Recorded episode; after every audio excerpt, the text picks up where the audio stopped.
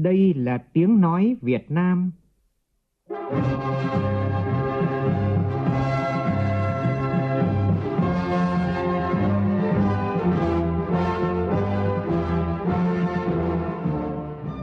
Việt Nam. Là tiếng nói Việt Nam phát thanh từ Hà Nội, thủ đô nước Cộng hòa xã hội chủ nghĩa Việt Nam.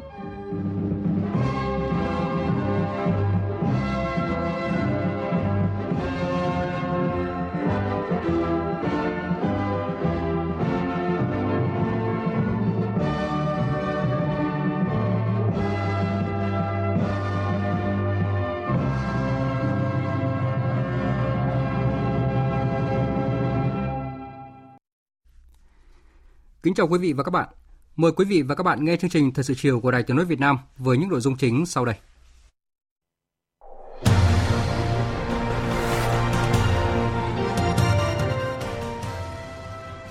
Thủ tướng Nguyễn Xuân Phúc yêu cầu Hà Nội tập trung xử lý dứt điểm vụ nhà tám B Lê Trực, đảm bảo kỷ cương pháp luật, an toàn công trình và quyền lợi hợp pháp của các bên liên quan. Chủ tịch Quốc hội Nguyễn Thị Kim Ngân làm việc tại tỉnh Hòa Bình. Ngày mua sắm trực tuyến Online Friday hai không một chín chính thức được kích hoạt với hàng loạt ưu đãi lớn, năm mươi nghìn mặt hàng của hơn một nghìn thương hiệu được tung ra với mức giá ưu đãi giảm tới bảy mươi phần trăm. Nhiệt độ tại các tỉnh miền núi phía Bắc giảm thấp xuống mức rét đậm rét hại. Trong phần tin thế giới, Thủ tướng Anh Boris Johnson công bố kế hoạch hành động trong một trăm ngày đầu tiên cầm quyền nhiệm kỳ mới với cam kết đưa nước Anh rời Liên minh châu Âu vào ngày ba mươi mốt tháng một tới. Trong khi đó, gần một triệu người đã xuống đường biểu tình tại nhiều thành phố lớn trên toàn nước Pháp nhằm phản đối chương trình cải cách về hưu trí của chính phủ. Gần ba nghìn khiếu nại liên quan đến các vụ tấn công tình dục nhằm vào khách hàng. Số liệu vừa được công ty cung cấp dịch vụ gọi xe công nghệ Uber công bố trong báo cáo về các thương vụ tấn công tình dục ở Mỹ.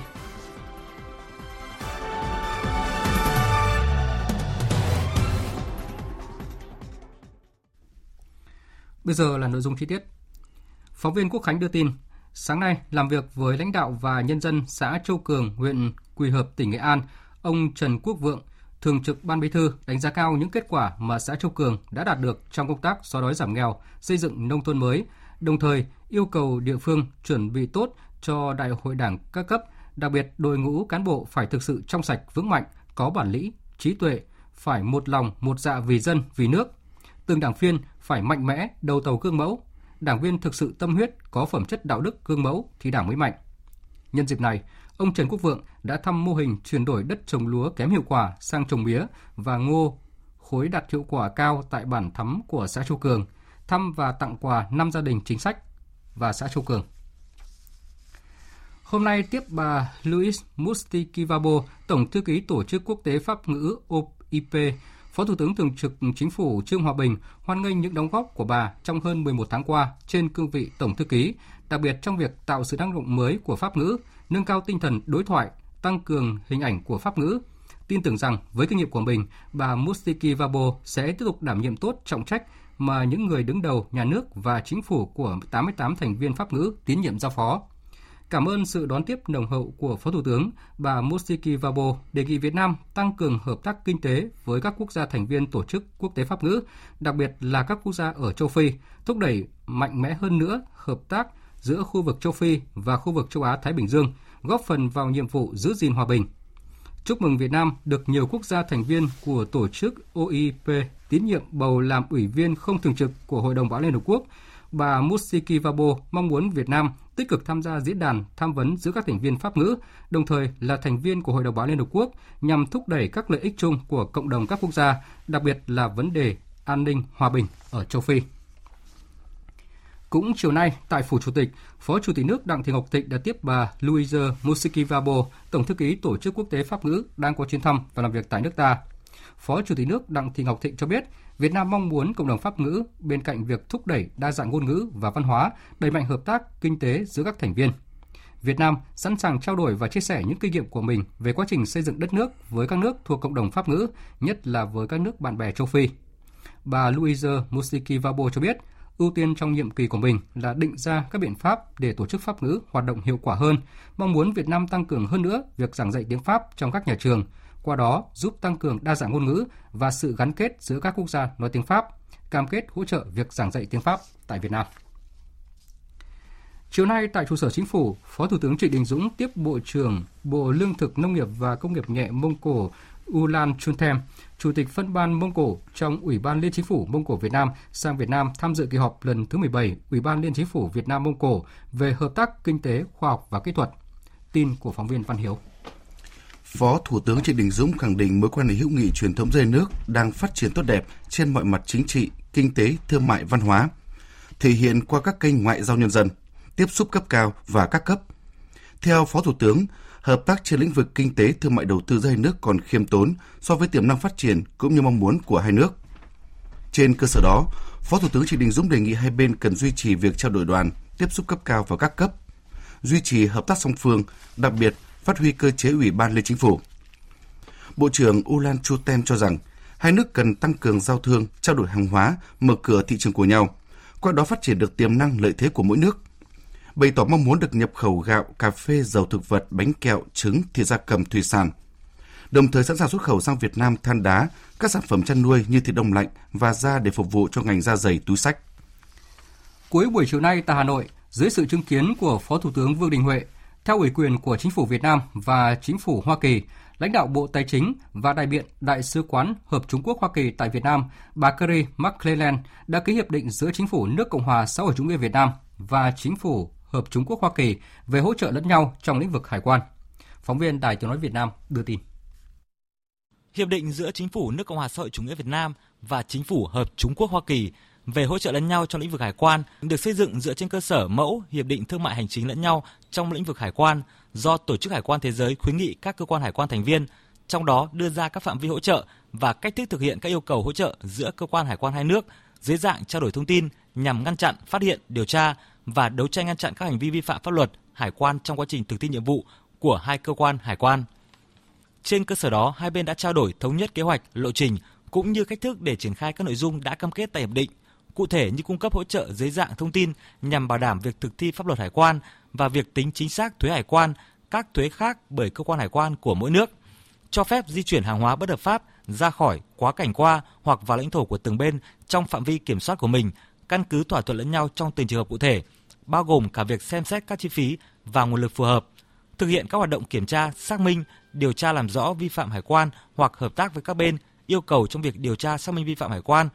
bao gồm việc cho phép cán bộ của bên yêu cầu có mặt tại lãnh thổ của bên được yêu cầu để hỗ trợ việc thực hiện yêu cầu.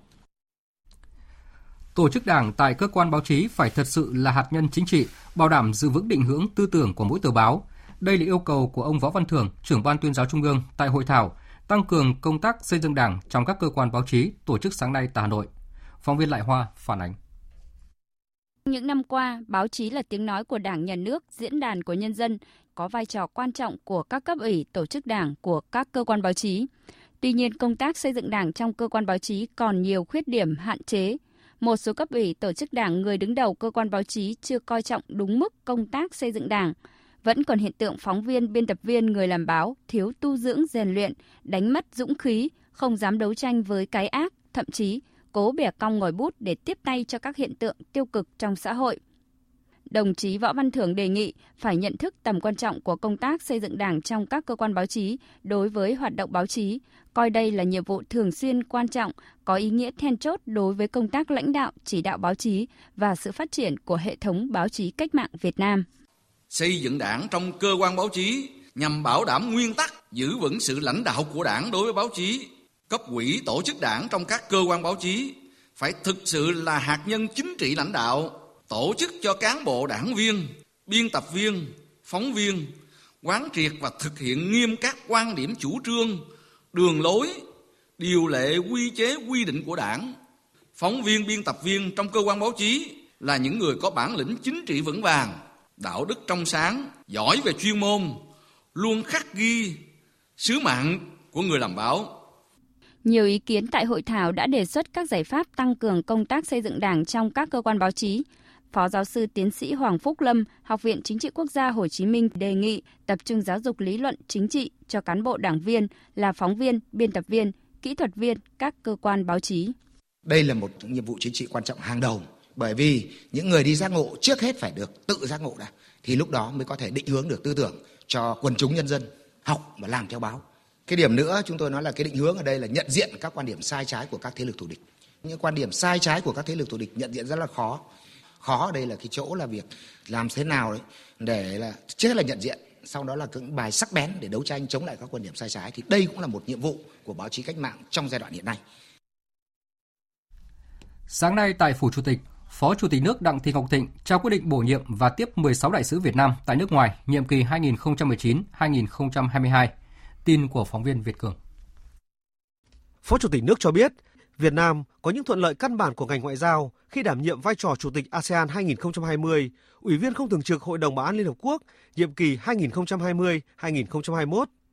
Tuy nhiên, Việt Nam cũng đứng trước những khó khăn thách thức không nhỏ. Tình hình thế giới và khu vực đang đứng trước những biến chuyển sâu sắc. Các đại sứ cần chú trọng nâng cao vị thế và uy tín của Việt Nam, trong đó thể hiện xứng đáng với vai trò Chủ tịch a sê an năm hai nghìn không trăm hai mươi, Ủy viên không thường trực Hội đồng Bảo an Liên Hợp Quốc nhiệm kỳ hai nghìn không trăm hai mươi đến hai nghìn không trăm hai mươi mốt,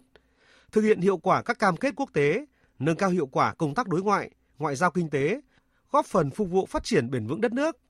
Phó Chủ tịch nước mong muốn các đại sứ phát huy tinh thần chủ động, tích cực trong công tác và tìm ra cách làm mới sáng tạo, góp phần đưa quan hệ Việt Nam và các đối tác đi vào chiều sâu ổn định, làm tốt công tác nghiên cứu, dự báo chiến lược, phối hợp chặt chẽ thông tin, tham mưu cho Đảng, Nhà nước xử lý các vấn đề đối ngoại. Sáng nay tại thành phố Đà Nẵng khai mạc diễn đàn biển a sê an mở rộng lần thứ bảy. Tham dự diễn đàn có trên chín mươi đại biểu gồm các quan chức chính phủ, nhà nghiên cứu đến từ mười nước a sê an, tám nước đối tác đối thoại của a sê an gồm Australia, Trung Quốc, Ấn Độ, Nhật Bản, New Zealand, Hàn Quốc, Nga và Mỹ. Ban thư ký a sê an cùng đại diện một số tổ chức quốc tế liên quan. Phóng viên Đài Tiếng nói Việt Nam thường trú tại miền Trung thông tin. Thứ trưởng Bộ Ngoại giao Việt Nam Nguyễn Quốc Dũng, trưởng xê o em a sê an Việt Nam nêu ra những thách thức nhiều mặt mà khu vực đang phải đối mặt. Đó là các hoạt động tội phạm xuyên quốc gia trên biển, ô nhiễm môi trường biển, axit hóa đại dương, an ninh an toàn của ngư dân và người đi biển, cho tới tranh chấp chưa được giải quyết, tình hình căng thẳng và nguy cơ sự cố gia tăng, nhất là ở Biển Đông. Những thách thức này đã và đang ảnh hưởng tiêu cực tới tiềm năng và triển vọng hợp tác biển ở khu vực. Thứ trưởng Nguyễn Quốc Dũng đề nghị các đại biểu tập trung xác định những khó khăn, trở ngại và khuyến nghị những giải pháp nhằm nâng cao hơn nữa hợp tác biển trong thời gian tới, trong đó có việc tăng cường vai trò của diễn đàn biển a sê an mở rộng để hỗ trợ cho công tác phối hợp các hoạt động hợp tác biển ở khu vực. Diễn đàn biển a sê an mở rộng lần thứ bảy gồm các phiên thảo luận mở về chủ đề hai mươi lăm năm thực hiện Công ước Luật Biển năm một nghìn chín trăm tám mươi hai, thảo luận kín để trao đổi về tình hình hợp tác và an ninh biển ở khu vực, rà soát các hoạt động hợp tác và xem xét các đề xuất, sáng kiến mới cũng như định hướng tương lai cho diễn đàn. Diễn đàn biển a sê an mở rộng được thành lập và nhóm họp lần đầu tiên vào năm hai nghìn không trăm mười hai, được tổ chức ngay sau diễn đàn biển a sê an. Tại Hà Nội, hôm nay Bộ Lao động Thương binh và Xã hội phối hợp với Đại sứ quán Australia tại Việt Nam và Cơ quan Liên Hợp Quốc về bình đẳng giới và trao quyền cho phụ nữ tổ chức hội thảo khởi động rà soát việc mười năm thực hiện chiến lược quốc gia về bình đẳng giới giai đoạn hai nghìn không trăm mười một đến hai nghìn không trăm hai mươi và xây dựng chiến lược quốc gia về bình đẳng giới giai đoạn hai nghìn không trăm hai mươi mốt đến hai nghìn không trăm ba mươi. Phản ánh của phóng viên Kim Thành. Trong gần mười năm qua, Việt Nam là một trong những quốc gia ở khu vực châu Á-Thái Bình Dương được ghi nhận đã đạt được các tiến bộ về bình đẳng giới trong nhiều lĩnh vực kinh tế, xã hội. Hầu hết các cơ quan bộ, ngang bộ, cơ quan thuộc chính phủ, ủy ban nhân dân các cấp đã có lãnh đạo nữ chủ chốt. Tỷ lệ nữ làm chủ doanh nghiệp chiếm tỷ lệ cao. Tuy nhiên, việc thực hiện bình đẳng giới ở Việt Nam vẫn đang đối mặt với những tồn tại thách thức do tác động của nền kinh tế toàn cầu, sự phát triển mạnh mẽ của cuộc cách mạng công nghiệp bốn chấm không, thiên tai, biến đổi khí hậu và sự thay đổi quy mô, cấu trúc dân số. Cùng với đó là tình trạng phụ nữ bị bạo hành, phân biệt đối xử, vấn đề mất cân bằng giới tính. Ông Phạm Ngọc Tiến, Vụ trưởng Vụ Bình đẳng giới, Bộ Lao động Thương binh và Xã hội cho biết. Trong bối cảnh trong nước quốc tế cũng đang có nhiều thay đổi nhanh chóng, vừa tạo ra cơ hội nhưng cũng là những cái thách thức rất là lớn cần phải được giải quyết như tác động của cách mạng bốn chấm không, rồi biến đổi khí hậu, thiên tai dịch bệnh và các vấn đề an ninh phi truyền thống, sự cách biệt giàu nghèo, tình trạng di cư, lao động, rồi bạo lực, buôn bán, xâm hại phụ nữ và trẻ em. Những vấn đề này đòi hỏi cần có những giải pháp toàn diện quyết liệt hơn trong giai đoạn tới để đạt được mục tiêu bình đẳng giới một cách thực chất và bền vững hơn. Phát biểu tại hội thảo, bà Elisa Fernandez, trưởng văn phòng u en Women tại Việt Nam cho rằng Việt Nam phải xây dựng các chính sách và hành động cụ thể để duy trì những thành quả đang có, đồng thời giải quyết các vấn đề giới đang tồn tại cũng như các vấn đề giới nảy sinh trong thời gian tới. u en Women cũng cam kết phối hợp chặt chẽ với Việt Nam để thu hút sự quan tâm của các nhà hoạch định chính sách cũng như các bên có liên quan trong và ngoài chính phủ để thực hiện công tác quan trọng về bình đẳng giới như trao quyền cho phụ nữ tại Việt Nam. Tôi cũng hy vọng đây là cơ hội để chúng ta thiết kế lộ trình mới với những bước đi thực tế để tìm ra những lĩnh vực ưu tiên mà Việt Nam cần phải chú trọng cho phụ nữ và trẻ em gái, tạo ra những thay đổi mang tính chất bền vững về bình đẳng giới. Tại hội thảo, các đại biểu đã chia sẻ kế hoạch hỗ trợ các tổ chức, các bên liên quan và đóng góp ý kiến nhằm hoàn thiện báo cáo kỹ thuật chuẩn bị cho rà soát việc thực hiện chiến lược quốc gia về bình đẳng giới giai đoạn hai nghìn không trăm mười một đến hai nghìn không trăm hai mươi và xây dựng chiến lược quốc gia về bình đẳng giới giai đoạn hai nghìn không trăm hai mươi mốt đến hai nghìn không trăm ba mươi. Hôm nay tại trụ sở Cục gìn giữ hòa bình Việt Nam diễn ra hội thảo quốc tế với chủ đề Việt Nam và các hoạt động giữ gìn hòa bình Liên Hợp Quốc trong môi trường pháp ngữ. Hội thảo do Học viện Ngoại giao, Bộ Ngoại giao phối hợp với Cục giữ gìn hòa bình Việt Nam, Bộ Quốc phòng tổ chức, tập trung bàn về những kinh nghiệm của Việt Nam và cộng đồng pháp ngữ trong quá trình tham gia hoạt động giữ gìn hòa bình, từ đó đề ra các giải pháp nhằm tăng cường hiệu quả đóng góp cho tương lai. Phóng viên Anh Tuấn đưa tin. Việt Nam chính thức tham gia đóng góp vào các hoạt động gìn giữ hòa bình của Liên Hợp Quốc từ năm hai nghìn không trăm mười bốn đến năm hai nghìn không trăm mười chín. Việt Nam triển khai bốn mươi lượt sĩ quan tại hai phái bộ tại Nam Sudan và Cộng hòa Trung Phi, cùng với đó là một bệnh viện dã chiến cấp hai tại Nam Sudan, đồng thời tích cực chuẩn bị cho đội công binh để triển khai tại phái bộ giữ gìn hòa bình Liên Hợp Quốc khi có yêu cầu. Khoảng hai phần ba các hoạt động của các phái bộ gìn giữ hòa bình của Liên Hợp Quốc được triển khai tại các nước nói tiếng Pháp.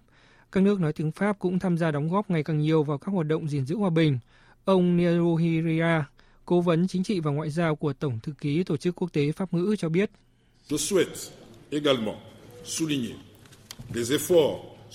Việc tổ chức cuộc hội thảo ngày hôm nay minh chứng sự tham gia sâu rộng của Việt Nam vào hoạt động giữ gìn hòa bình của Liên Hợp Quốc.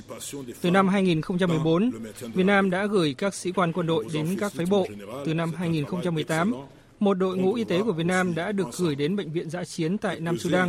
và bệnh viện dã chiến này không những phục vụ cho lực lượng giữ gìn hòa bình mà còn phục vụ cho cả người dân địa phương. Sự đóng góp của Việt Nam ngày càng có ý nghĩa khi tạo điều kiện thuận lợi cho các phái bộ thực hiện tốt nhiệm vụ của mình. Chị Nguyễn Thị Hằng Nga, nữ sĩ quan đầu tiên của Việt Nam tham gia lực lượng gìn giữ hòa bình của Liên Hợp Quốc cho biết, ngôn ngữ là một trong những rào cản. Vì vậy, việc nâng cao năng lực sử dụng thành thạo tiếng Pháp trong môi trường đa quốc gia vào lực lượng gìn giữ hòa bình của Liên Hợp Quốc là rất quan trọng. Chia sẻ kinh nghiệm sau một năm tham gia nhiệm vụ gìn giữ hòa bình, chị Hằng Nga cho biết. Sau khi mà tham gia các cái khóa học về gìn giữ hòa bình ở trong và ngoài nước thì tôi có cái kiến thức cơ bản và tôi lên đường thực hiện nhiệm vụ. Và sau một năm thực hiện nhiệm vụ được tham gia vào lực lượng gìn giữ hòa bình và từ những cái bài học, từ những cái kinh nghiệm thực tế tôi đã rút ra được cho mình những cái kinh nghiệm bản thân. Rồi ngay cả những cái tư duy, cái cách nhìn của tôi về công việc, về nhiệm vụ của mình nó cũng khác rất nhiều so với trước khi mà tôi lên đường thực hiện nhiệm vụ. Cũng là một dấu hiệu đáng mừng là các nữ quân nhân trong quân đội nhân dân Việt Nam là luôn luôn sẵn sàng xung phong lên đường nhận nhiệm vụ, tham gia gìn giữ hòa bình. Hoạt động gìn giữ hòa bình của Liên Hợp Quốc là kênh quan trọng để Việt Nam thực thi chính sách đối ngoại đa phương mở rộng và khẳng định tính tích cực của Việt Nam trong việc đóng góp một cách thiết thực cho hòa bình và thịnh vượng trên thế giới. Chiều nay tại Trung tâm Phát thanh Quốc gia năm mươi tám Quán sứ Hà Nội, Tổng Giám đốc Đài Tiếng nói Việt Nam Nguyễn Thế Kỳ tiếp ông Giorgio Aliberti, đại sứ, trưởng phái đoàn Liên minh châu Âu tại Việt Nam tới thăm và làm việc. Phóng viên Thu Hà đưa tin. Tại buổi tiếp, Tổng Giám đốc Đài Tiếng nói Việt Nam Nguyễn Thế Kỳ giới thiệu khái quát về Đài Tiếng nói Việt Nam, cơ quan ngôn luận hàng đầu của chính phủ Việt Nam, đồng thời khẳng định trong hoạt động thông tin trên các kênh sóng, vê o vê luôn dành sự quan tâm cho các thông tin về Liên minh châu Âu, vai trò của e u trong các vấn đề toàn cầu và đặc biệt là mối quan hệ Việt Nam-e u. Cái mong muốn chúng tôi là làm sao mà cái mối quan hệ hợp tác giữa Việt Nam và e u ngày càng được tăng cường. Mà như hai bên đã thống nhất với nhau là cái hợp tác toàn diện. À, năm hai nghìn không trăm hai mươi thì Việt Nam là chủ tịch của a sê an, rồi Việt Nam là ủy viên không thường trực của Hội đồng Bảo an Liên Hợp Quốc. Và hai bên chúng ta thì kỷ niệm ba mươi năm cái thiết lập quan hệ ngoại giao. Thì chúng tôi mong muốn được phối hợp với Đại sứ quán e u tại Việt Nam để tăng cường cái mối quan hệ, cái hợp tác. Về phần mình, đại sứ trưởng phái đoàn Liên minh châu Âu tại Việt Nam, Giorgio Aliberti thông báo, e u đang trong thời kỳ chuyển giai đoạn cũng như có sự thay đổi trong bộ máy lãnh đạo. Tuy nhiên, e u vẫn luôn mong muốn tiếp tục phát triển mối quan hệ với các quốc gia Đông Nam Á, trong đó có Việt Nam. Đại sứ cũng khẳng định sẵn sàng chia sẻ với vê o vê các thông tin về e u.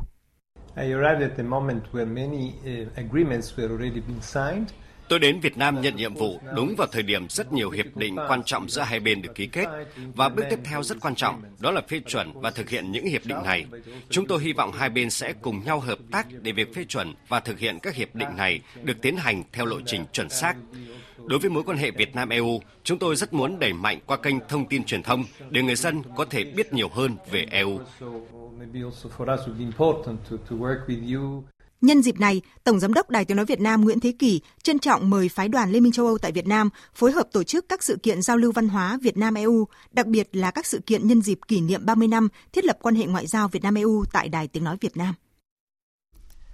Sáng nay tại trường Trung học cơ sở Thành Công, quận Ba Đình, Hà Nội, Bộ Thông tin và Truyền thông phối hợp với Bộ Giáo dục và Đào tạo, Trung ương Đoàn Thanh niên Cộng sản Hồ Chí Minh, Hội Nhà văn Việt Nam, Tổng công ty Bưu điện Việt Nam và Báo Thiếu niên Tiền Phong tổ chức lễ phát động cuộc thi viết thư quốc tế u pê u lần thứ bốn mươi chín năm hai không hai không. Đây là lần thứ ba mươi ba cuộc thi được tổ chức tại Việt Nam. Tin của phóng viên Việt Cường. Cuộc thi viết thư quốc tế u pê u lần thứ bốn mươi chín năm hai không hai không có chủ đề Viết thông điệp gửi một người lớn về thế giới chúng ta đang sống.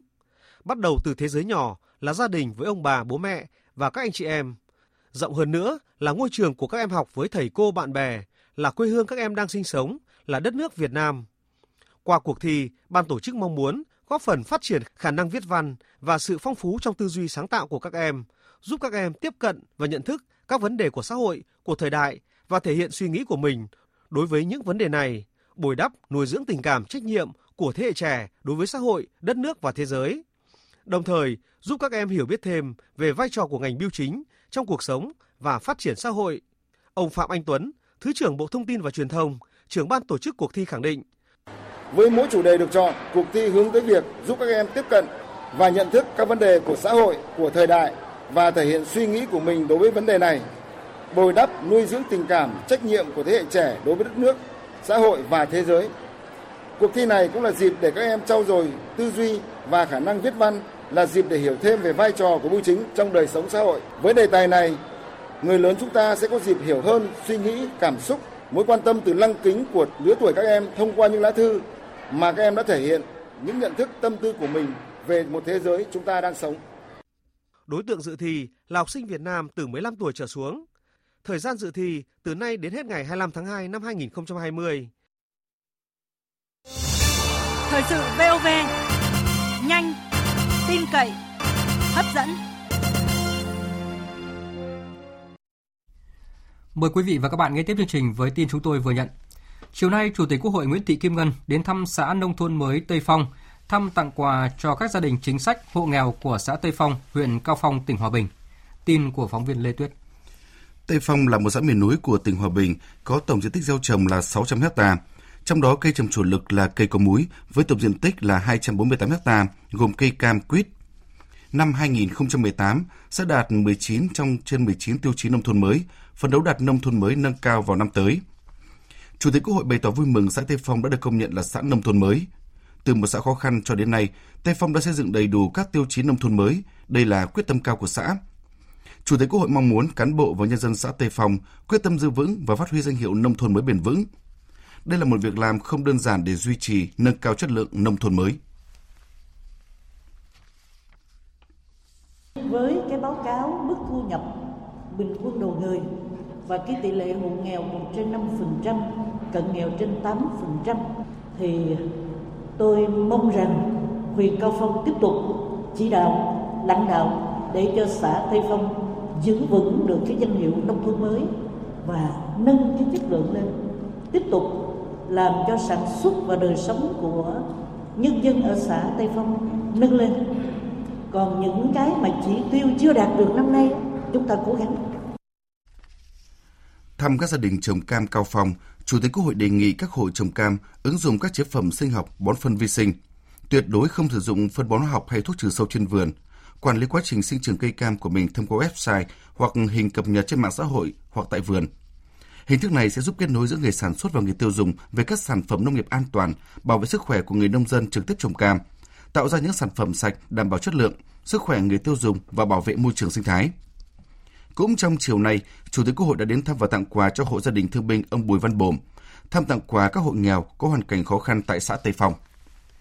Sáng nay tại Hà Nội, Bộ Kế hoạch và Đầu tư tổ chức hội thảo khoa học giữa tổ biên tập tiểu ban kinh tế xã hội phục vụ Đại hội mười ba của Đảng, đại diện các bộ ngành liên quan và Hội đồng lý luận Trung ương với nhóm đối tác phát triển về các văn bản và khuyến nghị chính sách đóng góp vào xây dựng chiến lược phát triển kinh tế xã hội giai đoạn hai nghìn không trăm hai mươi mốt đến hai nghìn không trăm ba mươi của Việt Nam. Tại hội thảo, các đại biểu, các đối tác phát triển lớn của Việt Nam đã tập trung đóng góp ý kiến, khuyến nghị chính sách về các nội dung như tái cơ cấu kinh tế nông nghiệp và nông thôn Việt Nam, các mục tiêu phát triển bền vững bao gồm biến đổi khí hậu và kinh tế tuần hoàn, tái cơ cấu khu vực tài chính và ngân hàng của Việt Nam, vai trò động lực phát triển của khu vực kinh tế tư nhân, cơ hội vượt lên nhờ cách mạng công nghiệp bốn chấm không. Thứ trưởng Bộ Công Thương Trần Quốc Khánh đánh giá. Theo ý kiến của chúng tôi thì tất cả các kiến nghị này đều chính xác cả. Nó hướng đến tăng trưởng chất lượng cao và bền vững cũng như là bao trùm trong dài hạn cho Việt Nam. Và tôi tin tưởng rằng là chúng tôi có sáu nhóm công tác trực thuộc tổ biên tập. Các nhóm công tác và tổ biên tập sẽ tiếp thu, sau đó là hoàn thiện dự thảo báo cáo để báo cáo các cấp cao hơn và biến thành nghị quyết của Đại hội Đảng toàn quốc tới đây. Ông Ousmane Dione, Giám đốc Quốc gia Ngân hàng Thế giới vê kép bê tại Việt Nam cũng cho biết, vê kép bê và các đối tác phát triển luôn mong muốn đồng hành cùng Việt Nam để đánh giá những thách thức mà Việt Nam đang phải đối mặt và cần phải tiên liệu cho thời gian tới. Từ đó tìm ra những giải pháp chiến lược để giải quyết những vấn đề đó một cách phù hợp,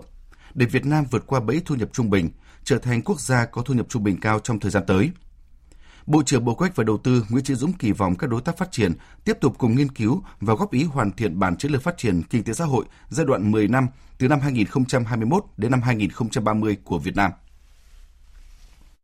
Thì đây là một cái bài toán rất khó đối với tổ biên tập chúng tôi, là làm thế nào để có cái tính khái quát nó cao nhưng lại cũng đủ để mà triển khai được, thực hiện được. Thế thì cái đó là chúng tôi phải thiết kế làm sao cho cái chiến lược nó hài hòa, nó toàn diện, nó đầy đủ những cái tính khái quát nó cao. Thế sau đó thì phải thiết kế chi tiết nó ra ở các cái kế hoạch năm năm để triển khai thực hiện nó có lộ trình. Tại buổi tọa đàm trực tuyến về cơ cấu lại ngành nông nghiệp gắn với thị trường tiêu thụ nông sản do Bộ Nông nghiệp và Phát triển Nông thôn phối hợp với Báo Nông thôn Ngày nay tổ chức chiều nay ở Hà Nội, các đại biểu thống nhất nhận định để cơ cấu lại nông nghiệp phải thúc đẩy liên kết sản xuất theo chuỗi giá trị gắn với thị trường tiêu thụ. Phóng viên Minh Long thông tin chi tiết. Theo nhận định chung, sau hơn sáu năm triển khai đề án tái cơ cấu ngành nông nghiệp, đã có sự chuyển dịch tích cực từ tăng trưởng dựa vào tăng số lượng sang chất lượng, nâng cao giá trị gia tăng, từng bước hình thành các vùng sản xuất tập trung chuyên canh quy mô lớn,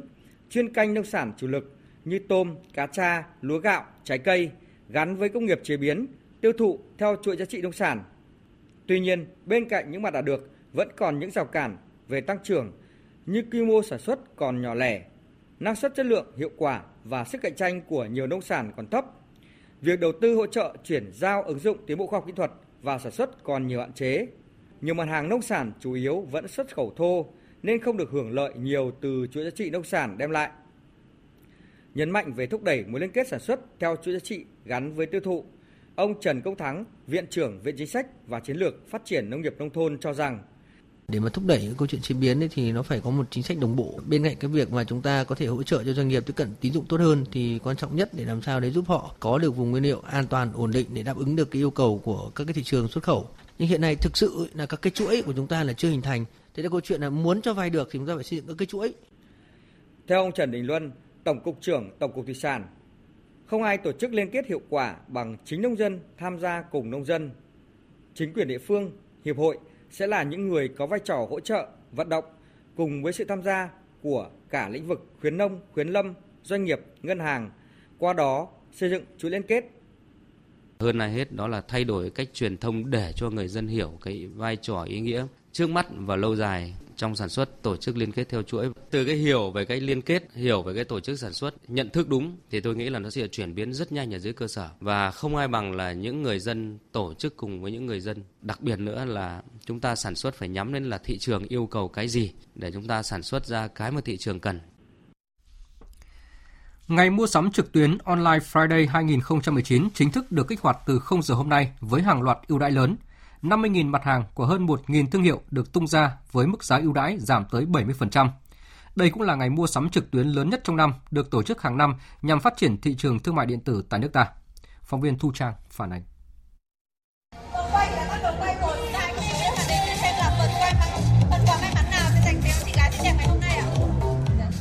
Năm nay là năm thứ sáu, chương trình được tổ chức với rất nhiều ưu đãi cho người tiêu dùng. Không chỉ mua sắm hàng chính hãng với giá gốc hoặc là siêu giảm giá, tham gia hoạt động người tiêu dùng còn có thể nhận được các giải thưởng khuyến mại với tổng giá trị giải thưởng lên tới hai tỷ đồng. Đáng chú ý, để thu hút sự tham gia của đông đảo công chúng để kích cầu giao thương trực tuyến, ban tổ chức đã gia tăng các yếu tố trải nghiệm. Cụ thể, người dân Hà Nội, thành phố Hồ Chí Minh và Đà Nẵng được trải nghiệm mua sắm trực tiếp và trực tuyến ở các địa điểm nổi bật như Hồ Hoàn Kiếm, phố đi bộ Nguyễn Huệ và Cầu Rồng với hơn ba nghìn sản phẩm ưu đãi đặc biệt và nhiều hoạt động giao lưu văn hóa văn nghệ. Bạn Hoàng Thị Thơm là nhân viên văn phòng tham quan khu mua sắm trực tuyến tại Hồ Hoàn Kiếm, Hà Nội cho biết. Em muốn đi tham quan xem ở đây xem là có những gian hàng gì hay không, có và trải nghiệm xem nó sẽ như thế nào. Xem là ở nhà mình dùng thì nó có khác như, như là ở đây không. Nếu mà mình không có thời gian đi thì cũng có thể là mình sẽ mua trực tuyến. Bởi vì cũng bọn em đi làm nhiều cũng không có thời gian lắm. Khá là tiện lợi khi mua sắm online bởi vì sẽ chuyển đến tận nơi cho mình và mình đã được xem được sản phẩm luôn ấy. Cũng đôi chút thấy lo sợ bởi vì sản phẩm online mà nên là mình không được xem được chất liệu như thế nào ấy. Không bị lần nào là bị kém chất lượng cả. Không chỉ có người dân được trải nghiệm mua sắm trực tuyến, thông qua các gian hàng, doanh nghiệp có cơ hội trực tiếp tiếp cận với người tiêu dùng nhằm củng cố và gia tăng niềm tin đối với sản phẩm, gia tăng doanh số. Đây là một trong hai đối tượng chính của chương trình, cũng đồng thời là đối tượng mục tiêu nhằm góp phần thúc đẩy xu hướng giao dịch số. Ông Trần Tuấn Anh, Bộ trưởng Bộ Công Thương khẳng định: sự tham gia và cái cam kết của các doanh nghiệp, đặc biệt là gắn với chất lượng của hàng chính hãng cũng như những trải nghiệm ngày càng tốt hơn của các dịch vụ và tiện ích trong tuần lễ mua sắm trực tuyến cũng như là của kinh tế số sẽ là những cái cơ hội rất tốt đẹp cho cái sự tương tác ngày càng hoàn thiện giữa người tiêu dùng, giữa thị trường với các nhà sản xuất cũng như tất cả các thành tố tham gia trong cái chuỗi của cung ứng cũng như là chuỗi của thương mại điện tử. Chiều nay, Trung tâm Nghiên cứu Phát triển Thương hiệu Việt, Liên hiệp các Hội Khoa học và Kỹ thuật Việt Nam tổ chức diễn đàn kết nối thương hiệu, lễ tôn vinh thương hiệu Việt uy tín lần thứ mười lăm và thương hiệu phát triển bền vững năm nay tại Thành phố Hồ Chí Minh. Chương trình hướng đến mục tiêu khuyến khích, hỗ trợ doanh nghiệp đẩy mạnh liên kết, hợp tác đầu tư, chuyển giao công nghệ, tôn vinh những doanh nghiệp Việt có thương hiệu uy tín, phát triển bền vững hàng năm. Ban tổ chức đã trao cúp vàng và cúp top mười thương hiệu Việt uy tín lần thứ mười lăm năm nay cho gần năm mươi doanh nghiệp. Đồng thời, ban tổ chức trao cúp thương hiệu Việt phát triển bền vững năm nay cho gần ba mươi doanh nghiệp. Các doanh nghiệp được tôn vinh có thể kể đến là công ty cổ phần gạch ngói Đồng Nai, Sanvinet Trọng Phúc, Bia Hải Phòng, Colusa, Miliket, Việt Trung Quảng Bình, Long Thuận, Ba Huân, Big Chi, Vinagiày, Bệnh viện Thẩm mỹ Sài Gòn, Đầm Sen, Water Park, vân vân. Thưa quý vị và các bạn, càng về thời điểm cuối năm thì tình hình buôn lậu, hàng giả, hàng nhái càng diễn biến phức tạp. Thực tế, tại Thành phố Hồ Chí Minh, theo thống kê, trong mười tháng qua, lực lượng quản lý thị trường kiểm tra tại các chợ, trung tâm thương mại đã phát hiện hai trăm tám mươi trường hợp vi phạm, tạm giữ gần chín nghìn năm trăm sản phẩm và phạt tiền hơn một tỷ chín trăm triệu đồng. Không chỉ tràn lan ngoài thị trường, mà hàng giả, hàng nhái còn được phân phối trên mạng xã hội, gây khó khăn cho các cơ quan chức năng trong công tác kiểm tra xử lý. Khi người tiêu dùng mua qua mạng, nhận phải hàng giả thì không ai bảo vệ họ. Lê Hằng, phóng viên Đài Tiếng nói Việt Nam thường trú tại Thành phố Hồ Chí Minh phản ánh thực tế này. Công ty trách nhiệm hữu hạn điện tử Minh Tuấn có hơn chục năm kinh doanh trong lĩnh vực loa âm thanh với nhãn hiệu bê em bê nổi tiếng của Nhật. Thời gian gần đây, công việc kinh doanh trở nên khó khăn do thương hiệu giả bê em bê tràn lan trên mạng. Ông Nguyễn Minh Trí, giám đốc công ty trách nhiệm hữu hạn điện tử Minh Tuấn chia sẻ, cách bán hàng online là họ chụp hình ảnh sản phẩm, thông số kỹ thuật, sản phẩm của công ty. Họ cũng bán bằng với giá của công ty, sau đó sập giá khoảng năm mươi phần trăm. Khi giao hàng thì giao hàng giả. Họ cạnh tranh giá như vậy nên công ty phân phối chính hãng cũng không thể cạnh tranh bán hàng được. Từ đầu năm đến nay, công ty thiệt hại khoảng bốn mươi tỷ đồng. Còn người tiêu dùng thì rất khó phân biệt được hàng thật và hàng giả, và chỉ đến khi mua về sử dụng một thời gian mới dở lẻ. Đây là một câu chuyện nó rất là bức xúc, mà không phải chỉ đến tôi đâu. Hàng ngàn doanh nghiệp chúng tôi đang bị phạt online giả, sập giá giả. Bây giờ cơ quan nhà nước cũng không biết căn cứ vào điều luật nào để mà thực thi nó. Hãy cho chúng tôi biết luật và điều luật nào với cái mô hình bán hàng online giả phi thương mại thì khiếu kiện. Tôi bám vào đó để tôi khiếu kiện. Theo các ngành chức năng và doanh nghiệp, thì để cuộc chiến chống hàng gian, hàng giả hiệu quả hơn thì cần bổ sung và hoàn thiện pháp luật về chống hàng giả, hàng nhái. trong đó có hành vi bán hàng giả thông qua bán hàng online, cần trao thêm quyền cho các cơ quan chức năng trong xử lý vi phạm, tăng mức xử phạt. Ngành chức năng cũng cần điều chỉnh các quy định trong quản lý mạng xã hội, trong đó Bộ Công Thương cũng nên siết chặt quy định quản lý bán hàng online. Nếu ai đưa hàng lên mạng bán thì phải đăng ký, nếu không thì sẽ bị xử lý. Ông Ngô Bách Phong, Phó Chủ tịch Hiệp hội Bảo vệ quyền lợi người tiêu dùng thành phố Hồ Chí Minh cho rằng: Bây giờ mà bán hàng điện tử mà không có cái cơ chế cơ chế nào, cho nên chúng tôi cũng biết đầu là đang khiếu nại khiếu kiện thế nào mà bán qua cái sàn điện tử mà chẳng có ai bảo vệ người tiêu dùng. Trước tình trạng này, sắp tới Tổng cục Quản lý Thị trường sẽ triển khai trang website để kết nối giữa doanh nghiệp, người tiêu dùng và cơ quan chức năng để thông tin phản ánh những trường hợp hàng gian, hàng giả. Ông Trần Văn Dũng, đại diện Tổng cục Quản lý Thị trường tại Thành phố Hồ Chí Minh nói: Chúng tôi triển khai là bất cứ một cái đội,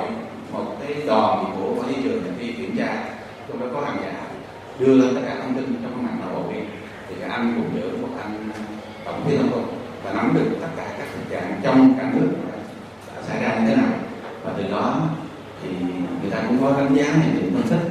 tức là những nhóm hàng, những mặt hàng nào, những đối tượng nào, khu vực nào thì có xảy ra nguy cơ nhiều, thì là sẽ có chỉ đạo chính xác kịp thời. Rõ ràng chống hàng gian, hàng giả là cuộc chiến gian nan nên không chỉ đòi hỏi phải có sự phối hợp chặt chẽ của cả doanh nghiệp, người tiêu dùng, cơ quan chức năng, và cần khung pháp lý được cập nhật bổ sung cho phù hợp với thực tiễn, mà đặc biệt là có cơ chế giám sát thực thi một cách nghiêm minh, ngăn chặn tiếp tay bao che cho hàng gian, hàng giả. Chuyển sang các tin đáng chú ý khác. Về công tác quản lý quy hoạch kiến trúc và đầu tư xây dựng tại dự án số tám B Lê Trực, quận Ba Đình, thành phố Hà Nội, Thủ tướng Chính phủ Nguyễn Xuân Phúc vừa có ý kiến như sau. Việc xử lý vi phạm tại dự án số tám B Lê Trực, quận Ba Đình, Hà Nội, Thủ tướng Chính phủ đã có nhiều văn bản chỉ đạo. Tuy nhiên, Ủy ban nhân dân thành phố Hà Nội rất chậm trong việc chỉ đạo xử lý, đến nay vẫn tồn tại kéo dài. Thủ tướng yêu cầu Ủy ban nhân dân thành phố Hà Nội phải tập trung chỉ đạo xử lý dứt điểm vụ việc này, đảm bảo kỷ cương pháp luật, an toàn công trình và quyền lợi hợp pháp của các bên liên quan. Liên tiếp các vụ buôn bán vận chuyển ma túy với số lượng lớn bị bắt giữ. Trong diễn biến mới nhất, hôm nay, Cục Cảnh sát điều tra tội phạm về ma túy C không bốn Bộ Công an cho biết, sau một thời gian dài lập chuyên án, trinh sát và theo dõi, Cục Cảnh sát điều tra tội phạm về ma túy phối hợp với nhiều đơn vị nghiệp vụ đã bắt một số người mang quốc tịch Đài Loan, Trung Quốc điều hành đường dây buôn bán ma túy hoạt động trên địa bàn Thành phố Hồ Chí Minh, thu giữ bốn trăm bốn mươi sáu bánh ma túy. Cũng liên quan đến đường dây tội phạm này, trước đó ngày mười tám tháng mười vừa qua, Cảnh sát Đài Loan, Trung Quốc bắt giữ container chứa bốn trăm bao tải hạt nhựa pê vê xê được vận chuyển từ Thành phố Hồ Chí Minh, kiểm tra thu giữ năm mươi sáu bánh heroin giấu trong mười một bao tải chứa hạt nhựa.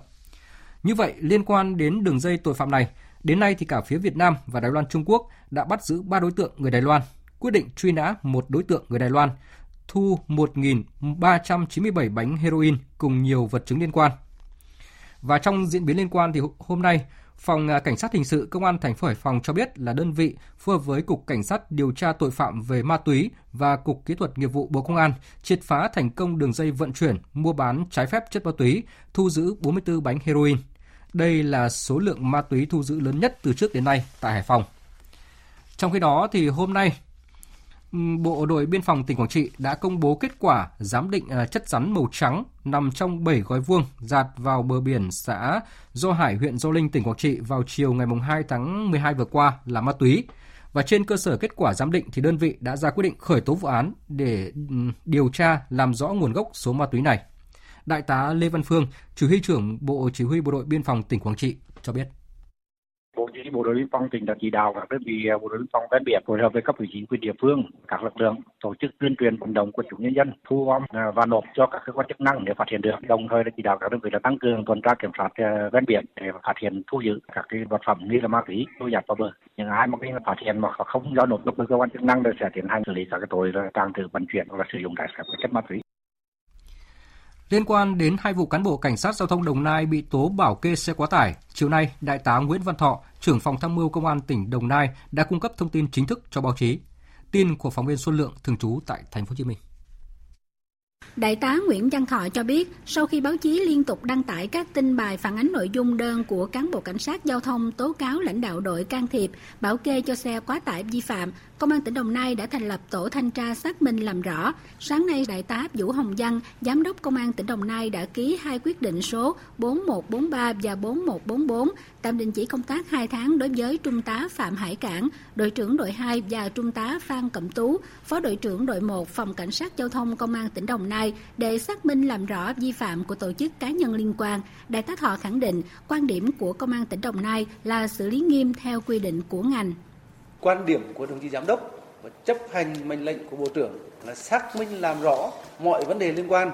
của bất kỳ tổ chức cá nhân nào, sai đến đâu xử lý đến đó, không có vùng cấm, xử lý nghiêm minh theo quy định pháp luật và quy định của ngành. Đáng chú ý, khi được hỏi về việc người tố cáo cho biết đã gửi đơn đến Công an điều tra Công an tỉnh, Bộ Công an và Viện Kiểm sát Nhân dân tối cao, Đại tá Thọ cho biết đến thời điểm này, cơ quan điều tra Công an tỉnh Đồng Nai chưa nhận được đơn, còn việc thanh tra kiểm tra xuất phát từ các nội dung báo chí đăng tải. Khi có kết quả xác minh, Công an tỉnh Đồng Nai sẽ tiếp tục công bố thông tin với báo chí. Do ảnh hưởng của không khí lạnh tiếp tục tăng cường, đêm qua và sáng sớm nay, nhiệt độ ở các khu vực núi cao thuộc huyện Sapa đã xuống mức âm và xuất hiện băng tuyết phủ trắng. Nhiều du khách đã tận dụng cơ hội này để lên Sapa thưởng ngoạn băng tuyết. Tuy nhiên, trái với tâm trạng háo hức chờ đợi băng tuyết của nhiều du khách, vào thời điểm này, người dân tại nhiều địa phương trong tỉnh Lai Châu lại đang quyết liệt phòng chống rét, giữ ấm cho người và bảo vệ sản xuất. Phản ánh của phóng viên Khắc Kiên, thường trú tại khu vực Tây Bắc. Bản Phiên Trải, xã Giang Ma, huyện Tam Đường, hai ngày nay sương mù bao trùm khắp bản. Nhiệt độ xuống thấp, dao động từ bốn đến bảy độ C, không chỉ khiến cuộc sống của người dân bị đảo lộn, mà còn ảnh hưởng tới sức khỏe đàn gia súc. Để bảo vệ tài sản của gia đình, nhiều nhà đã lên rừng tìm trâu đưa về nhà nuôi nhốt. Anh Giàng A Sùng ở Bản Phiên Trải cho biết. Thời tiết cũng là chuyển lạnh, rét đậm rét hại nên là gia đình cũng là chuẩn bị dắt trâu về. Cũng được cán bộ xã bản quan tâm nên tuyên truyền cho gia đình nên bọn em là dắt trâu về cũng là chuẩn bị đầy đủ hết cổ các kiểu cho trâu rồi. Tỉnh Lai Châu có tổng đàn gia súc hơn ba trăm hai mươi lăm nghìn con, trong đó đàn trâu bò là gần một trăm hai mươi nghìn con. Với việc nhiệt độ giảm sâu như hiện nay, tỉnh đã có văn bản chỉ đạo các sở ngành chức năng và cấp ủy chính quyền các địa phương tăng cường cán bộ trực tiếp về cơ sở, phối hợp với cấp ủy, chính quyền để vận động người dân đưa gia súc về chuồng nuôi nhốt và bổ sung các loại thức ăn cần thiết. Ông Phạm Anh Hùng, chi cục trưởng chi cục chăn nuôi và thú y, Sở Nông nghiệp và Phát triển Nông thôn tỉnh Lai Châu cho biết.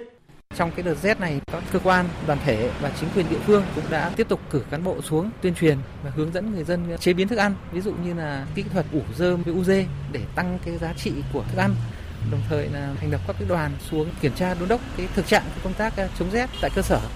Qua cái sự tuyên truyền tích cực kiên trì của chính quyền các cấp, của các cơ quan chuyên môn, cái nhận thức của người dân ngày một thay đổi và cái tỷ lệ người dân có chuồng trại và dự trữ thức ăn thì cũng ngày một nâng lên. Rét đậm rét hại đang bao phủ nhiều vùng núi cao trên địa bàn tỉnh Lai Châu, nhưng với sự vào cuộc của chính quyền và các ngành chức năng địa phương, sự chủ động của người nông dân, đàn gia súc vẫn đang được đảm bảo an toàn. Tiếp theo, biên tập viên Phương Anh sẽ chuyển đến quý vị và các bạn một số thông tin thời tiết đáng chú ý. Thưa quý vị và các bạn, ngày hôm nay thì các tỉnh miền Bắc vẫn duy trì hình thái thời tiết rét buốt về đêm, ngày hanh khô khó chịu, nhiệt độ có nơi giảm xuống dưới bốn độ C, nhưng mà biên độ nhiệt lớn thường rơi vào buổi trưa từ chín đến hai mươi ba độ. Đợt lạnh này liên tục được bổ sung khiến miền Bắc duy trì kiểu thời tiết ít mây, ngày nắng khô, đêm rét sâu đến hết tuần. Nhiệt độ giảm sâu trong nhiều ngày khiến nhiều khu vực ở phía Bắc có thể xuất hiện hiện tượng sương muối và băng giá, ảnh hưởng đến việc canh tác cây trồng của bà con nông dân. Còn tại thành phố Hải Phòng, trời cũng có nắng nhưng mà do lợi thế gần biển nên mức độ khô hanh không nhiều như Hà Nội hay là Việt Trì. Đáng lưu ý là gió Đông Bắc trên vịnh Bắc Bộ vẫn còn mạnh, gây sóng cao, biển động nên bà con ngư dân cần hết sức lưu ý. Các tỉnh từ Đà Nẵng vào đến Bình Thuận, phía Bắc có mưa vài nơi, phía Nam đêm có mưa rào vài nơi, ngày nắng. Tây Nguyên và Nam Bộ vẫn kiểu thời tiết ngày nắng, đêm và sáng trời rét. Mời quý vị và các bạn nghe tiếp chương trình với phần tin thế giới.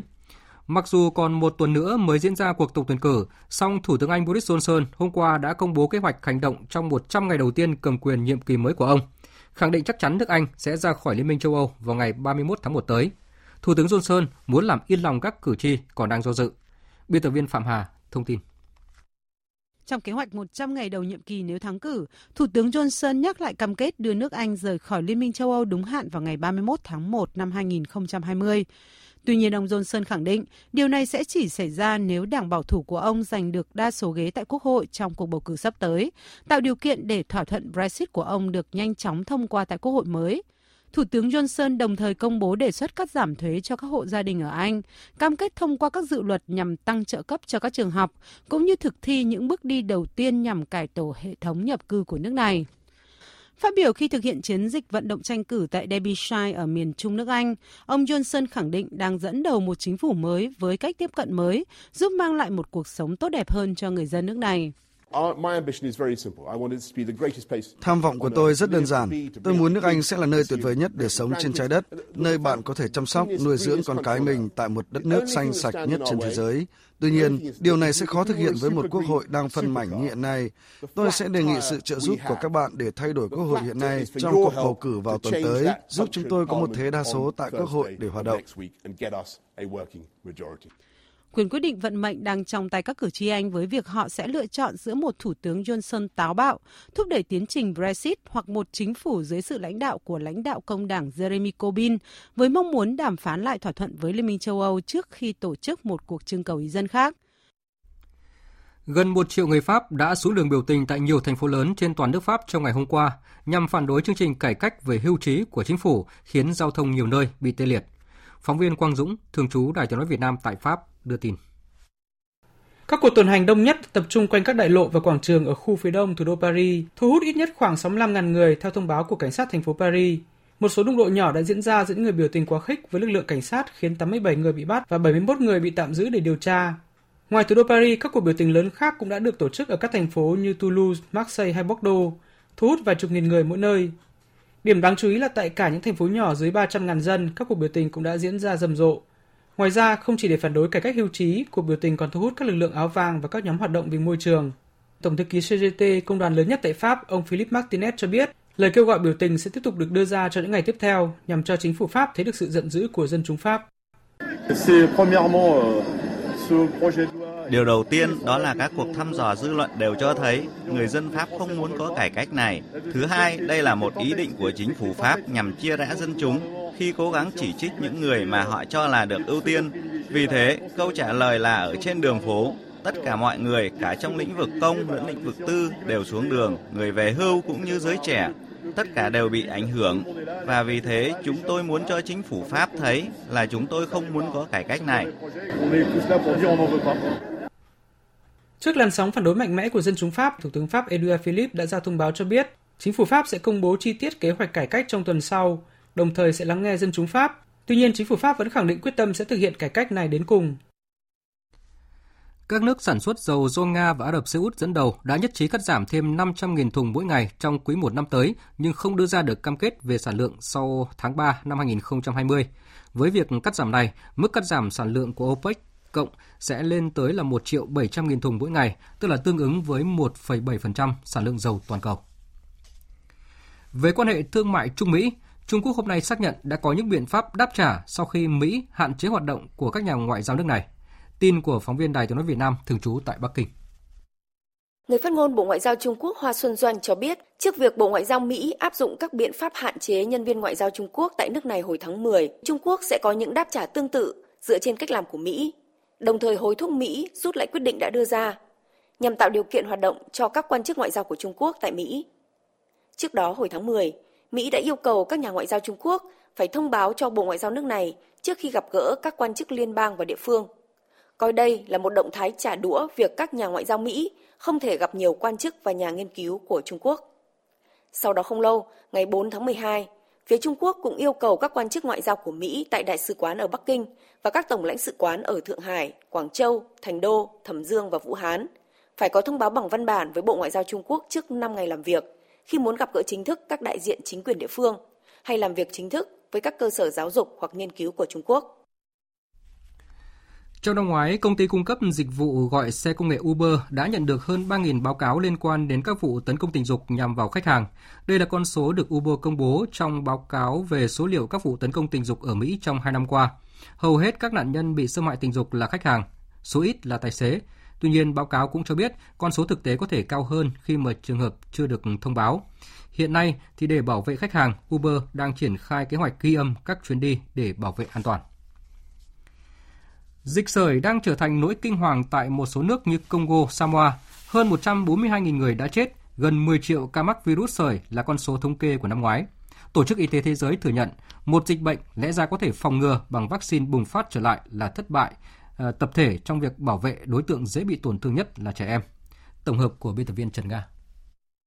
Quốc đảo Samoa chỉ trong vài tuần gần đây đã có ít nhất sáu mươi người chết do dịch sởi, trong đó bốn mươi tám trường hợp là trẻ em. Đã có hơn bốn nghìn hai trăm người mắc tại quốc đảo chỉ có hơn hai trăm nghìn người dân. Quốc đảo Thái Bình Dương này đã tuyên bố tình trạng khẩn cấp hôm hai mươi tháng mười một và cho đóng cửa các trường học để hạn chế lây nhiễm.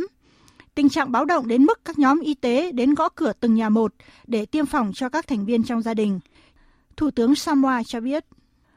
We have declared, uh, two days of... Chúng tôi đã công bố hai ngày nghỉ để mọi người ở trong nhà. Xe ô tô sẽ bị cấm lưu thông để xe chở các nhóm y tế di chuyển nhanh tới khắp các ngõ ngách làng mạc trên cả nước. Mọi người nên ở trong nhà để tránh lây lan. Cộng hòa Dân chủ Congo đã có năm nghìn người chết và hơn hai trăm năm mươi nghìn ca nghi mắc kể từ đầu năm. Tỷ lệ tiêm chủng thấp, mức độ suy dinh dưỡng cao đã khiến dịch bùng phát với tỷ lệ tử vong cao. Đặc biệt tại tỉnh Bắc Kivu, khu vực có chiến sự và cũng đang chống chọi với dịch Ebola. Tổ chức Y tế Thế giới lưu ý số ca mắc sởi tăng nhanh trên khắp thế giới, kể cả các nước giàu có như Mỹ, Đức. Mỹ ghi nhận số ca mắc cao nhất trong hai mươi lăm năm qua với một nghìn hai trăm năm mươi ca mắc kể từ đầu năm. Bốn nước ở châu Âu như Albania, Séc, Hy Lạp, Anh đã mất quy chế thanh toán được dịch sởi trong năm hai không một tám vì để xảy ra dịch trên diện rộng. Tổng giám đốc Tổ chức Y tế Thế giới Adhanom Ghebreyesus cho biết, để trẻ nhỏ chết vì dịch bệnh có thể phòng chống bằng vaccine thực sự là cú sốc, cần tìm ra sai lầm để có cách giải quyết tốt hơn.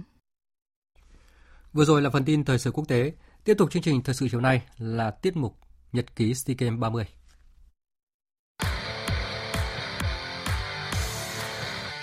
Nhật ký SEA Games ba mươi. Nhật ký SEA Games ba mươi.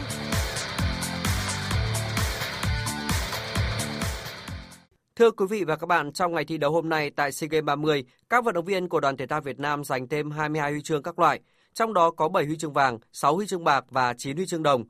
bảy huy chương vàng thuộc về các vận động viên Lý Hoàng Nam nội dung đơn nam môn quần vợt, Nguyễn Thị Thật nội dung đua xe đạp nữ đường trường, Trương Thị Phương nội dung đơn nữ năm trăm mét môn canoeing, Vũ Thành An, Nguyễn Xuân Lợi, Tô Đức Anh, Nguyễn Văn Quyết nội dung kiếm chém đồng đội nam. Lê Anh Tài hạng dưới chín mươi ki lô gam nam môn judo. Riêng Kình Ngư Nguyễn Thị Ánh Viên giành cú đúp huy chương vàng ở các nội dung bơi hai trăm mét tự do nữ và bơi hai trăm mét ngửa nữ. Trên bảng tổng sắp huy chương tính đến mười tám giờ chiều nay, đoàn chủ nhà Philippines tiếp tục dẫn đầu với bảy mươi huy chương vàng, được ba mươi chín huy chương vàng, đoàn Indonesia đã vươn lên vị trí thứ hai, có ba mươi tám huy chương vàng, đoàn thể thao Việt Nam xếp thứ ba. Sáng nay mùng sáu tháng mười hai, tay vợt Lý Hoàng Nam đã đánh bại người đồng đội Daniel Cao Nguyễn sau hai set đấu với các điểm số sáu hai và sáu bốn trong trận chung kết đơn nam môn quần vợt để mang về tấm huy chương vàng lịch sử cho tennis Việt Nam tại SEA Games ba mươi. Chia sẻ sau tấm huy chương vàng, Lý Hoàng Nam nói: Bây giờ là Nam rất là vui, vui thật sự là nếu mà với một cái kỳ kết thúc cuối năm như vậy, đối với Nam chưa bao giờ Nam cảm thấy vui như vậy. Thật sự đối với Nam, năm nay là một cái năm nó rất là thiếu may mắn, là Nam đã để bị chấn thương cổ tay và Nam đã nghỉ thi đấu hơn một tháng trời. Đến thi đấu SEA Games này thì Nam cũng vẫn còn bị đau tay, không có nghĩ là mình sẽ có thể giành vô địch ở chiếc SEA Games. Tại vì thứ nhất là có anh Đen nhỏ và thứ hai là có bạn người Thái Lan cũng hơn điểm Nam. Nhưng mà khi mà vào trận thì Nam có một cái sự quyết tâm rất là lớn. Đó là lý do mà Nam có thể vượt qua được cái nỗi đau cổ tay để có thể giành chiến thắng. Ở nội dung đơn nữ, một tay vợt khác của Việt Nam là Savannah Lý Nguyễn để thua chung cuộc không hai, qua đó giành huy chương bạc. Trong khi đó, với việc giành chiến thắng kịch tính trước Thái Lan trong trận chung kết nội dung kiếm chém đồng đội nam diễn ra chiều nay, đội tuyển đấu kiếm đã có được tấm huy chương vàng thứ ba tại SEA Games ba mươi. Với tấm huy chương vàng SEA Games thứ ba có được, đội tuyển đấu kiếm Việt Nam đã sớm hoàn thành chỉ tiêu tại SEA Games năm nay, huấn luyện viên trưởng Phạm Anh Tuấn chia sẻ. Có một chút gì đó trong thâm tâm tôi, tôi vẫn luôn luôn tin tưởng vào năng lực, vào đẳng cấp của vận động viên. Và thực sự tôi vỡ hòa khi mà các em làm được những cái việc mà vốn dĩ là đúng khả năng của các em. Và nó trên tất cả là cái sự tự hào dân tộc. Đấu kiếm qua cái lộ trình thi đấu từ khi bắt đầu đến nay những cái nội dung thế mạnh của chúng ta đều bộc lộ đúng khả năng và nó bỏ công huấn luyện của huấn luyện viên, vận động viên, nó bỏ công của tất cả anh em. Trước đó ở nội dung kiếm liễu đồng đội nữ, các kiếm thủ Đỗ Thị Anh, Nguyễn Thị Thu Phương, Nguyễn Thu Phương và Lưu Thị Thanh Nhàn đã xuất sắc đem về tấm huy chương bạc. Còn vào chiều nay tại sân vận động Real Memorial đã diễn ra cuộc họp báo trước trận bán kết môn bóng đá nam SEA Games ba mươi giữa đội tuyển u hai hai Việt Nam và u hai hai Campuchia. Việt Anh, phóng viên Đài Tiếng nói Việt Nam ghi nhận từ Philippines. Tại cuộc họp báo, huấn luyện viên Felix Damat của u hai hai Campuchia bày tỏ sự tôn trọng với u hai hai Việt Nam, nhưng cũng khẳng định Campuchia sẵn sàng tạo nên bất ngờ ở trận bán kết sẽ diễn ra vào tối mai. So yeah, it's impressive. We believe in what we could do from the start. Thật ấn tượng. Tôi muốn nói về những gì chúng tôi làm được khi vượt qua vòng bảng và bây giờ chúng tôi phải đối đầu với đối thủ mạnh là u hai hai Việt Nam. Hy vọng chúng tôi đủ khát khao để vượt qua đối thủ này. Nhiều ý kiến cho rằng mặt sân cỏ nhân tạo là lợi thế của chúng tôi, vì chúng tôi cũng hay thi đấu trên mặt sân cỏ nhân tạo. Nhưng tôi nghĩ rằng đó không phải là lý do duy nhất để chúng tôi vượt qua vòng bảng. Với tôi, huy chương vàng bóng đá nam là sự tưởng thưởng tuyệt vời. Tôi thấy điều đó trong niềm hy vọng của các cầu thủ và trong sự tập luyện chăm chỉ của họ. Theo Felix Damat, mặt sân cỏ nhân tạo không mang lại nhiều lợi thế cho u hai hai Campuchia bởi u hai hai Việt Nam có nhiều cầu thủ giỏi và có thể chơi trên bất kỳ mặt sân nào. Trong khi đó, huấn luyện viên Park Hang-seo thể hiện sự cẩn trọng thường thấy trong phát biểu mở đầu phần họp báo của mình. Trận đấu với Campuchia ngày mai rất có ý nghĩa và khó khăn bởi nếu giành chiến thắng chúng ta sẽ vào chung kết. Tuyển u hai hai Campuchia thi đấu ở bảng A đã ít hơn một trận và có nhiều hơn một ngày nghỉ. Trận đấu ngày mai do đó sẽ khó khăn hơn cho Việt Nam. Chúng tôi cần có tinh thần mạnh mẽ để chiến thắng. Một trong những vấn đề của tuyển u hai hai Việt Nam ở giải năm nay là vị trí thủ môn khi Bùi Tiến Dũng và Nguyễn Văn Toàn đều đã mắc những sai lầm dẫn tới hai bàn thua ở các trận đấu gặp Indonesia và Thái Lan. Khi được hỏi về vấn đề này, ông Park Hang-seo nói: Tôi không muốn nói nhiều về chuyện này. Sai lầm cá nhân sẽ giúp cầu thủ hoàn thiện bản thân và chắc chắn các thủ môn biết họ sẽ phải làm gì để thi đấu tốt hơn ở những trận tiếp theo. Tôi muốn nói về trận đấu ngày mai với Campuchia chứ không phải nói về những cá nhân trong quá khứ.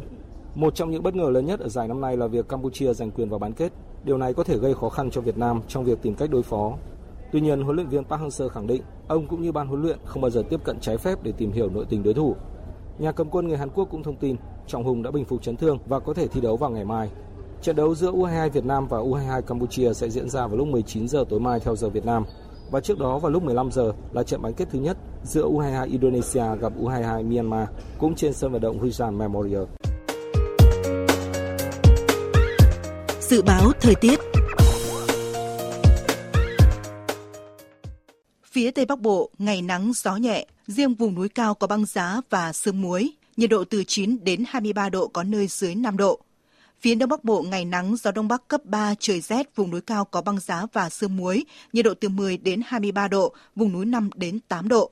Các tỉnh từ Thanh Hóa đến Thừa Thiên Huế, phía Bắc ngày nắng, phía Nam có mưa rào vài nơi, gió Bắc đến Tây Bắc cấp ba, trời rét, phía Bắc mười đến hai mươi ba độ, phía Nam mười ba đến mười sáu độ.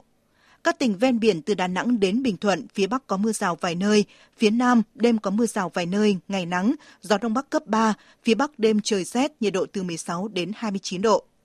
Tây Nguyên, ngày nắng, gió Đông Bắc cấp hai, cấp ba, sáng sớm và đêm trời rét, nhiệt độ từ mười bốn đến hai mươi sáu độ. Nam Bộ, ngày nắng, gió Đông Bắc cấp ba, đêm và sáng sớm trời lạnh, nhiệt độ từ mười chín đến ba mươi mốt độ. Khu vực Hà Nội, ngày nắng, gió Đông Bắc cấp ba, trời rét, nhiệt độ từ mười một đến hai mươi ba độ. Dự báo thời tiết biển, Bắc Vịnh Bắc Bộ và Nam Vịnh Bắc Bộ không mưa, tầm nhìn xa trên mười ki lô mét, gió Đông Bắc cấp sáu, giật cấp tám, biển động. Vùng biển từ Quảng Trị đến Quảng Ngãi, Bình Định đến Ninh Thuận, Bình Thuận đến Cà Mau có mưa rào vài nơi, tầm nhìn xa trên mười ki lô mét, gió Đông Bắc cấp sáu, cấp bảy, giật cấp tám, biển động mạnh. Vùng biển từ Cà Mau đến Kiên Giang không mưa, tầm nhìn xa trên mười ki lô mét, gió Đông Bắc cấp bốn, cấp năm. Khu vực giữa và Nam Biển Đông có mưa rào và dông rải rác, trong cơn dông có khả năng xảy ra lốc xoáy, tầm nhìn xa trên mười ki lô mét, giảm xuống bốn đến mười ki lô mét trong mưa, gió Đông Bắc cấp sáu, cấp bảy, giật cấp chín, biển động mạnh. Khu vực quần đảo Hoàng Sa thuộc thành phố Đà Nẵng có mưa rào và dông rải rác, trong cơn dông có khả năng xảy ra lốc xoáy, tầm nhìn xa trên mười ki lô mét, giảm xuống bốn đến mười ki lô mét trong mưa, gió Đông Bắc cấp sáu, cấp bảy, giật cấp chín, biển động mạnh. Khu vực quần đảo Trường Sa thuộc tỉnh Khánh Hòa có mưa rào và dông vài nơi, tầm nhìn xa trên mười ki lô mét, gió Đông Bắc cấp năm, riêng phía Tây cấp sáu, cấp bảy, giật cấp chín, biển động mạnh. Vịnh Thái Lan có mưa rào vài nơi, tầm nhìn xa trên mười ki lô mét, gió Đông Bắc cấp bốn, cấp năm. Những thông tin dự báo thời tiết vừa rồi đã kết thúc chương trình Thời sự chiều nay của Đài Tiếng nói Việt Nam. Chương trình do các biên tập viên Nguyễn Cường, Minh Châu và Tu Hòa thực hiện với sự tham gia của phát thanh viên Đoàn Hùng và kỹ thuật viên Văn Quang. Chịu trách nhiệm nội dung Nguyễn Thị Tuyết Mai. Cảm ơn quý vị và các bạn đã dành thời gian lắng nghe.